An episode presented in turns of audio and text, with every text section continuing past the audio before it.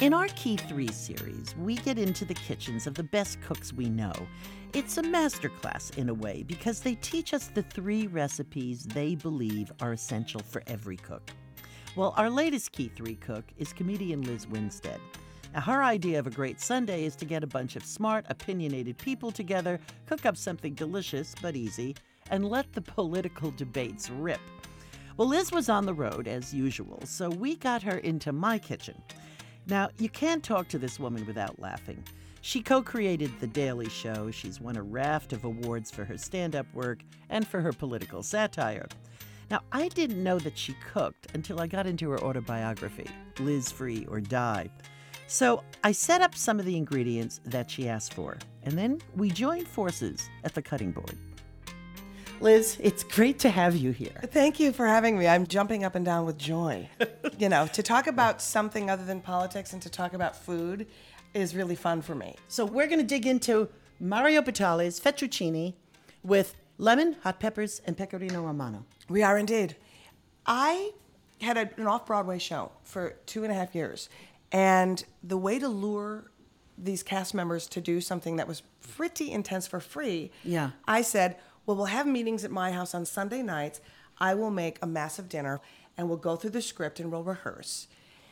And so when you have big groups, pasta always seems to come up. And I found this incredible dish. It was easily doubled, tripled, quadrupled. It was sumptuous, velvety. The spices all blended really well together. Mm. You could make the sauce, keep it on the back burner until you were ready to toss it in the noodles and heat it up and have it all ready to serve in like six minutes. So, where do you want to begin? You know, I usually chop my onions and my jalapeno first and do my lemons last so that the onion smell on my hands and the jalapeno on my hands, the lemon takes it out, smart. right? And the key to this dish is you have to have a lot of patience because with the jalapeno and with the with the red onion, what makes these flavors meld really well together is getting them really thin. And it's really easy to go, I can't stand cutting this up anymore, but it mm-hmm. has to be mm-hmm. sliver, sliver, sliver, sliver thin. And of course, with the lemons, we all know the old phrase when life gives you lemons, you find every cut on your body. I hadn't thought about that piece, Yes. but you're right. But okay, this recipe says you want two tablespoons or so of olive oil, a medium red onion thinly sliced, and you have the red pepper flakes, jalapeno, etc. So I've got a medium red onion. It's cut in half and then it's cut in thin crescents. Is that No, the- it's cu- it cut in strips, long, oh like this? strips. Oh, Yes. okay. So if it's from the top to the bottom of the Yes. onion. All right. All right. You do the jalapeno. Okay. Okay. So the recipe has jalapeno and red pepper. Um, you can adjust it to your heat liking because these can be really intense. And just make sure you take the seeds out. And also make sure you wash your hands before you use the restroom. I had a guy help me. Uh, forgot that he had cut a jalapeno. Went into my bathroom. Um, I heard a shriek. You know, you never read this in cookbooks. No. That's why you have me here. I'm here to help. So just make sure you just get rid of all that. Okay. So are you doing more performing or producing at this point? I just finished a book. Right. And so I spent three years, well, one year doubting I had any skills at writing a book. Um, then I took two years. I actually came back from Brooklyn to Minnesota for six months. And so being back here Yeah. was really fun and to reconnect with family in a really profound way. And my parents had a big, strong influence, big, you know, Catholic family in Minnesota. And um, my dad was this amazing jokester. I'm the youngest of five kids. And when my dad passed away, and it's an essay in the book, he pulled a prank on our family that he had my mom in on. He sent us all cards about six months before he died saying, please don't open this until after I'm gone. So, of course, I opened it immediately. and the card said, uh, I love you. You're my favorite. Don't tell the others. So, I get the call to fly home when it's evident that my father is going to go. And I get home, and all of my siblings are in the room, and my mom, and everybody's telling stories. And my dad is in that place where he can't speak, but he can hear the stories, and his big belly is bouncing up and down, so we know that he's present.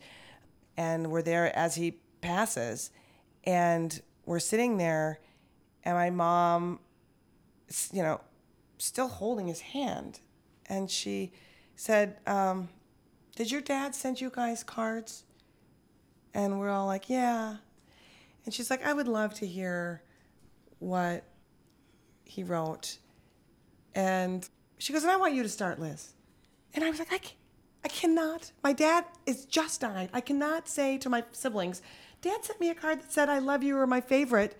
And so I said, Mom, I can't say what it said. And she goes, Oh, so you opened it. I thought you weren't supposed to open it. And I was like, Yeah, I opened it. I go, You guys open your cards, right? And everyone was like, Yeah, yeah, we opened it. My, you know. So she goes, I insist you read it. And I thought I could lie. But do I want to be the first thing out of my mouth after my dad dies is a lie? Or I could just say it. So I thought, okay, I'll say it. So I said, well, the card said, I love you. You're my favorite. And then everyone said, don't tell the others. So he sent all of us the same card that said, I love you. You're my favorite. Don't tell the others. Because he knew we would all open it.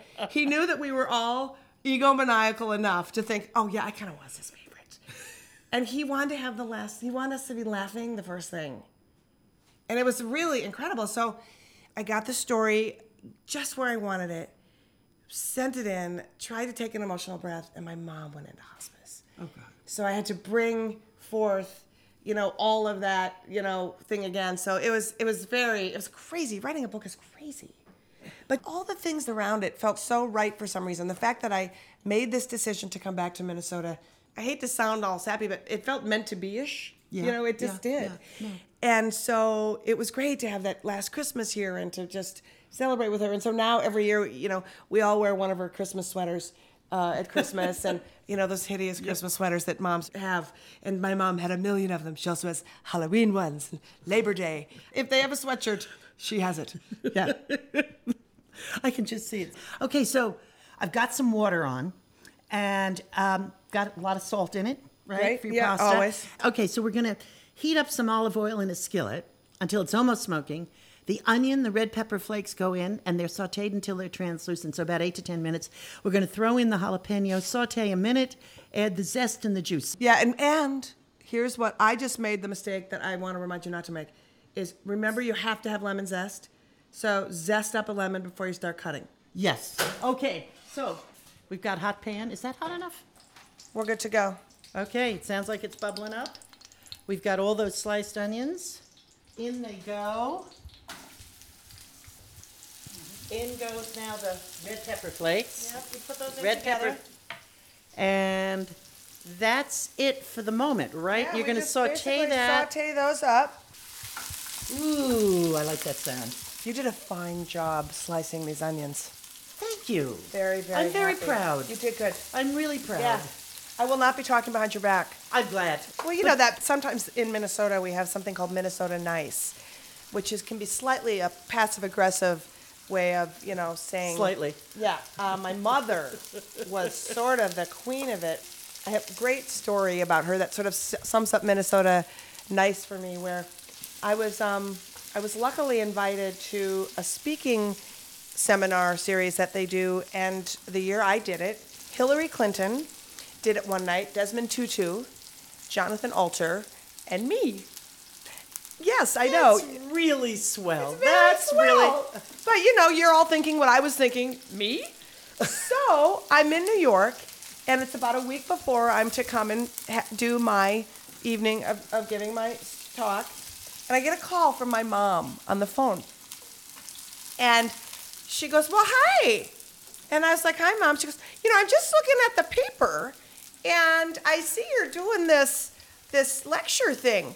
You're the only person I've never heard of." And I knew ex- I knew exactly what she meant, but it was like, don't get too ahead of yourself. No one's heard you. So, Minnesota nice. yeah. Minnesota. It's kind of like in the say South when they go, "Bless her heart," which means, "Wow, I've never met anybody dumber." um, we need to turn the heat down a little because these are getting a little here, I'll take brown. it, yeah, you yeah, want it to get translucent rather than brown. And then basically what we do is we take our jalapeno uh, and we just throw it in and, and we just for like a, a minute or two. You just want to get them kind of soft. So and you get- really want to keep them bright and fresh. you kind of fresh, want to right? keep them bright and Okay. fresh, yeah. Um, we've got a stick here of unsalted Minnesota butter in your honor. Fabulous. There you go. Pasta, pasta coming out of water, Pasta coming out. totally drained. Okay. Now, right into the pot. No. I'm kidding. Quick. Yes. Tell me, girl, Yeah, the pasta immediately. goes right into the right into that. Alright, Dynamite. And then we toss our cheese in with it. All right. And this is Pecorino Romano. Boy, does that look good. Here's a fork. Let's taste. Perfect. You tell me Oh, what let's you put a want. little salt and pepper on. Oh, oh, that's right. Okay. Take your pick of salts. Oh my We're God. very fancy. Honey, we're going with this. Okay, this is a coarse sea salt and some black pepper. Yes, ma'am. All right. Toss that right on there. Grated. You just tell me when to stop. Good. Perfect. Good. Looks okay. delish. All right. Get your fork in here, sister. Make sure you get a little of everything. Okay, I've got uh-huh, aha, Celebrate. I've got pepper, I've got onion. Oh, and the butter and that cheese. Oh my goodness. Oh, brother. Whoa, is that good? Right? Just enough yeah. heat. And right when you think, is my mouth going to get on fire? It doesn't. No, it's the butter. It's so incredible how it works, right? it is genius. It is genius. Okay, we're gonna take this over to the table, dig in, and then we'll talk about your other two of the key three. Perfect. Dynamite.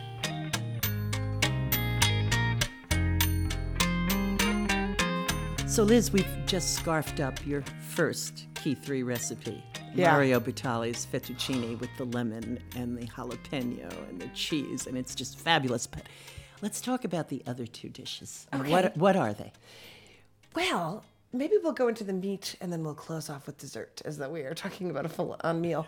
Um, the second one is just a simple lamb rib recipe that I, um, growing up, we never had lamb. I think as it was expensive, and you know, with five kids in a family, oftentimes if my mom didn't like it, then we were just told we didn't like it. And a lot of my food choices came from me saying I don't like it because my mother didn't like it, duck. There were certain things. And then as an adult, when I grew up, I was like, my mom, she is missing out on so much good food.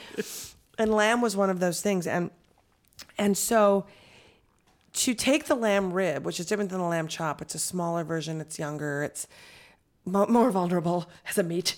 But um, to just be able to throw in a blender if you don't have a food processor, you know, some sea salt and some rosemary and some olive oil and some garlic, and you can kind of make it up to taste.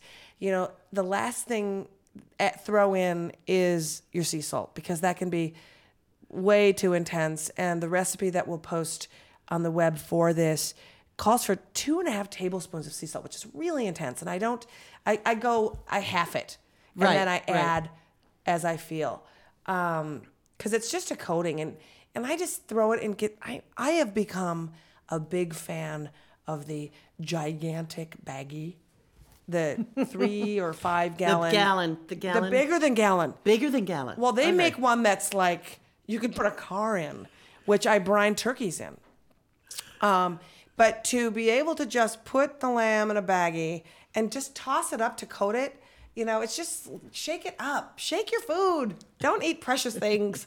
Now, when you say lamb ribs, I just want, it's like, it's almost like the spare ribs of the lamb. I call them the popsicle of the lamb world. Is It's- it, a ch- is it the chop cut? It is a chop cut. Okay. But it is probably um, one to two ounce of meat uh, per rib, really lean. They're they're not cheap, but uh, so, So we're talking a splurge, but you We're know, talking a splurge Yeah. for you know your, your loved one, or maybe if you want to go crazy and have a couple people for dinner. Mm-hmm. You know, to serve this up for eight, it it would get cost prohibitive because you want to serve uh, probably three three ribs for per person, but they are so tender and delicate, and you can broil them. You can throw them on a grill. Uh huh. It takes two and a half to three minutes each side, depending on how you like it. I like my lamb very rare, but if you want a medium rare, A little longer. A little longer, and it between the sea salt and the rosemary, and just throwing it for even a couple hours, just in the marinade in the baggie in the fridge, it just makes this tender meat even that much more tender, and the salt just kind of um, neutralizes the gaminess mm-hmm. and don't go too heavy. Rosemary and garlic, people overuse. When people say you can't have too much garlic, I'm like, you can't ever cook for me.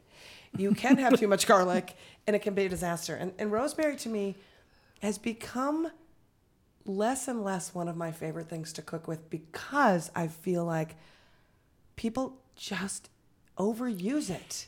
You, I agree with you 100% because it's really an accent herb. It is not one of those, it's not like basil where the more the merrier. Yes. So you're talking salt and garlic, Rosemary. rosemary, and that's it? Uh, Salt, pepper, rosemary, garlic, and olive oil. That's it. And you're basically making it's a little less than a paste. Uh-huh. So when you throw the ribs in, basically what you do is you you make it, you throw it in the baggie, and then you um, kind of go like this in the baggie right, so it gets, so it that gets rubbed everything into the meat. everything Yeah, gets rubbed into the meat. Um, and then just turn the baggie when you lay them on your broiler or on your grill. I just turn the baggie inside out and just start, you know, rubbing it around. Don't get So- all involved in the. That's a great trick. Just turn it inside out because everything that's clinging to the sides you can rub into the meat. Exactly, and if you and if you're gonna do that on the grill and on the uh, on the grill especially, always keep um, like a like a plant mister full of water Right. um, near you, so that if it starts flaming up when you do that initial thing, Mm-hmm. you can just mist out the flame so that you're not, you know, Charring. charring it. Yeah. Yeah. Oh, so we've got the pasta as a great first course. Yep. We've got this as the main course or second course. What about dessert? You know, it's the holidays, and I'm a big Christmas fanatic. I have a storage space in Brooklyn that is entirely full of vintage collectible Christmas ornaments. I get a 14 foot tree. I'm a single woman who is completely crazy. So I have a giant Christmas party every year where I make tons of traditional cookies, six different kinds. I make toffees, I make caramels. I go crazy. But spritz to me is not only the most terrific cookie, it is so Christmassy in every level. It melts in your mouth. It just It's a butter cookie. it's a really. butter it's a Swedish butter cookie that you make in a press and you press them out in all different kinds of shapes. There are many recipes for spritz. The one thing I will say above all else is that you are not making an official spritz unless you use almond extract. And get the real almond extract. If you buy that imitation junk, it's like putting I, I- don't even I don't even know what to say to you. You- You've ruined holidays for everyone. the, some recipes don't call for almond extract. Find a recipe that calls for almond extract because it is what makes the cookie sing. A vanilla, the vanilla extract just, it just somehow doesn't bring out the Christmassy, buttery thing that I associate with the spritz. Um, So, so that's the stamp of authenticity. If Yes. you see that in the recipe. That is, I, I should clarify and say that is the Lizz Winstead stamp of authenticity. Which is far superior to that old magazine's, if Yes. we all remember, stamp of authenticity. That's right. I do Yes. not want angry Swedish marauders who do not enjoy almond extract um, flooding your webpage with hate mail. Uh, so I will take it on myself to say that I do not believe you have a true spritz unless you use pure almond extract. Emphasis on pure. And uh, it's it's a simple thing to make. You can whip them up quick. You have shapes. You can use food coloring. You can go to town with sprinkling. What's great is instead of laboriously trying to decorate cutout cookies, rolling them out, cutting them out, you squeeze them out into the pan. You have a tree. You get your little balls to decorate your tree, and you and you sprinkle them on the pre-baked cookies, and they fall into the crevices of the trees just perfectly. It's like it's magical, and we're doing it with a kid. You're having fun. You're not having that cursed child with this squirting stuff all over the place, and everything just looks like a mess. They can actually make beautiful things and they get pretty excited and so do you about it. It's so fun. So, is this the cookie you made with your mom? This is the cookie. We made a lot with my mom, and it was so great. These Minnesota winters was so great because we had a great front porch. We had one of those, we had a small but mighty little prairie house in Southwest Minneapolis, and the front porch was the freezer.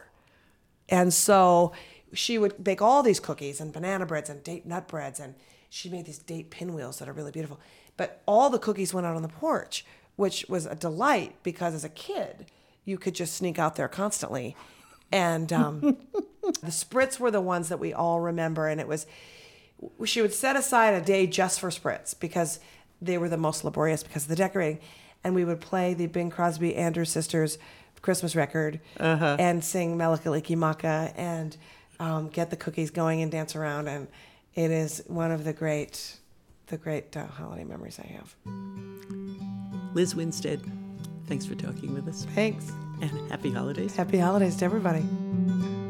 Key 3 cook Lizz Winstead is the author of Lizz Free or Die. Now, check out the website to hear what Lizz has to say about her other two Key 3 recipes Spritz cookies, perfect for cookie swaps, and quick broiled rosemary lamb chops.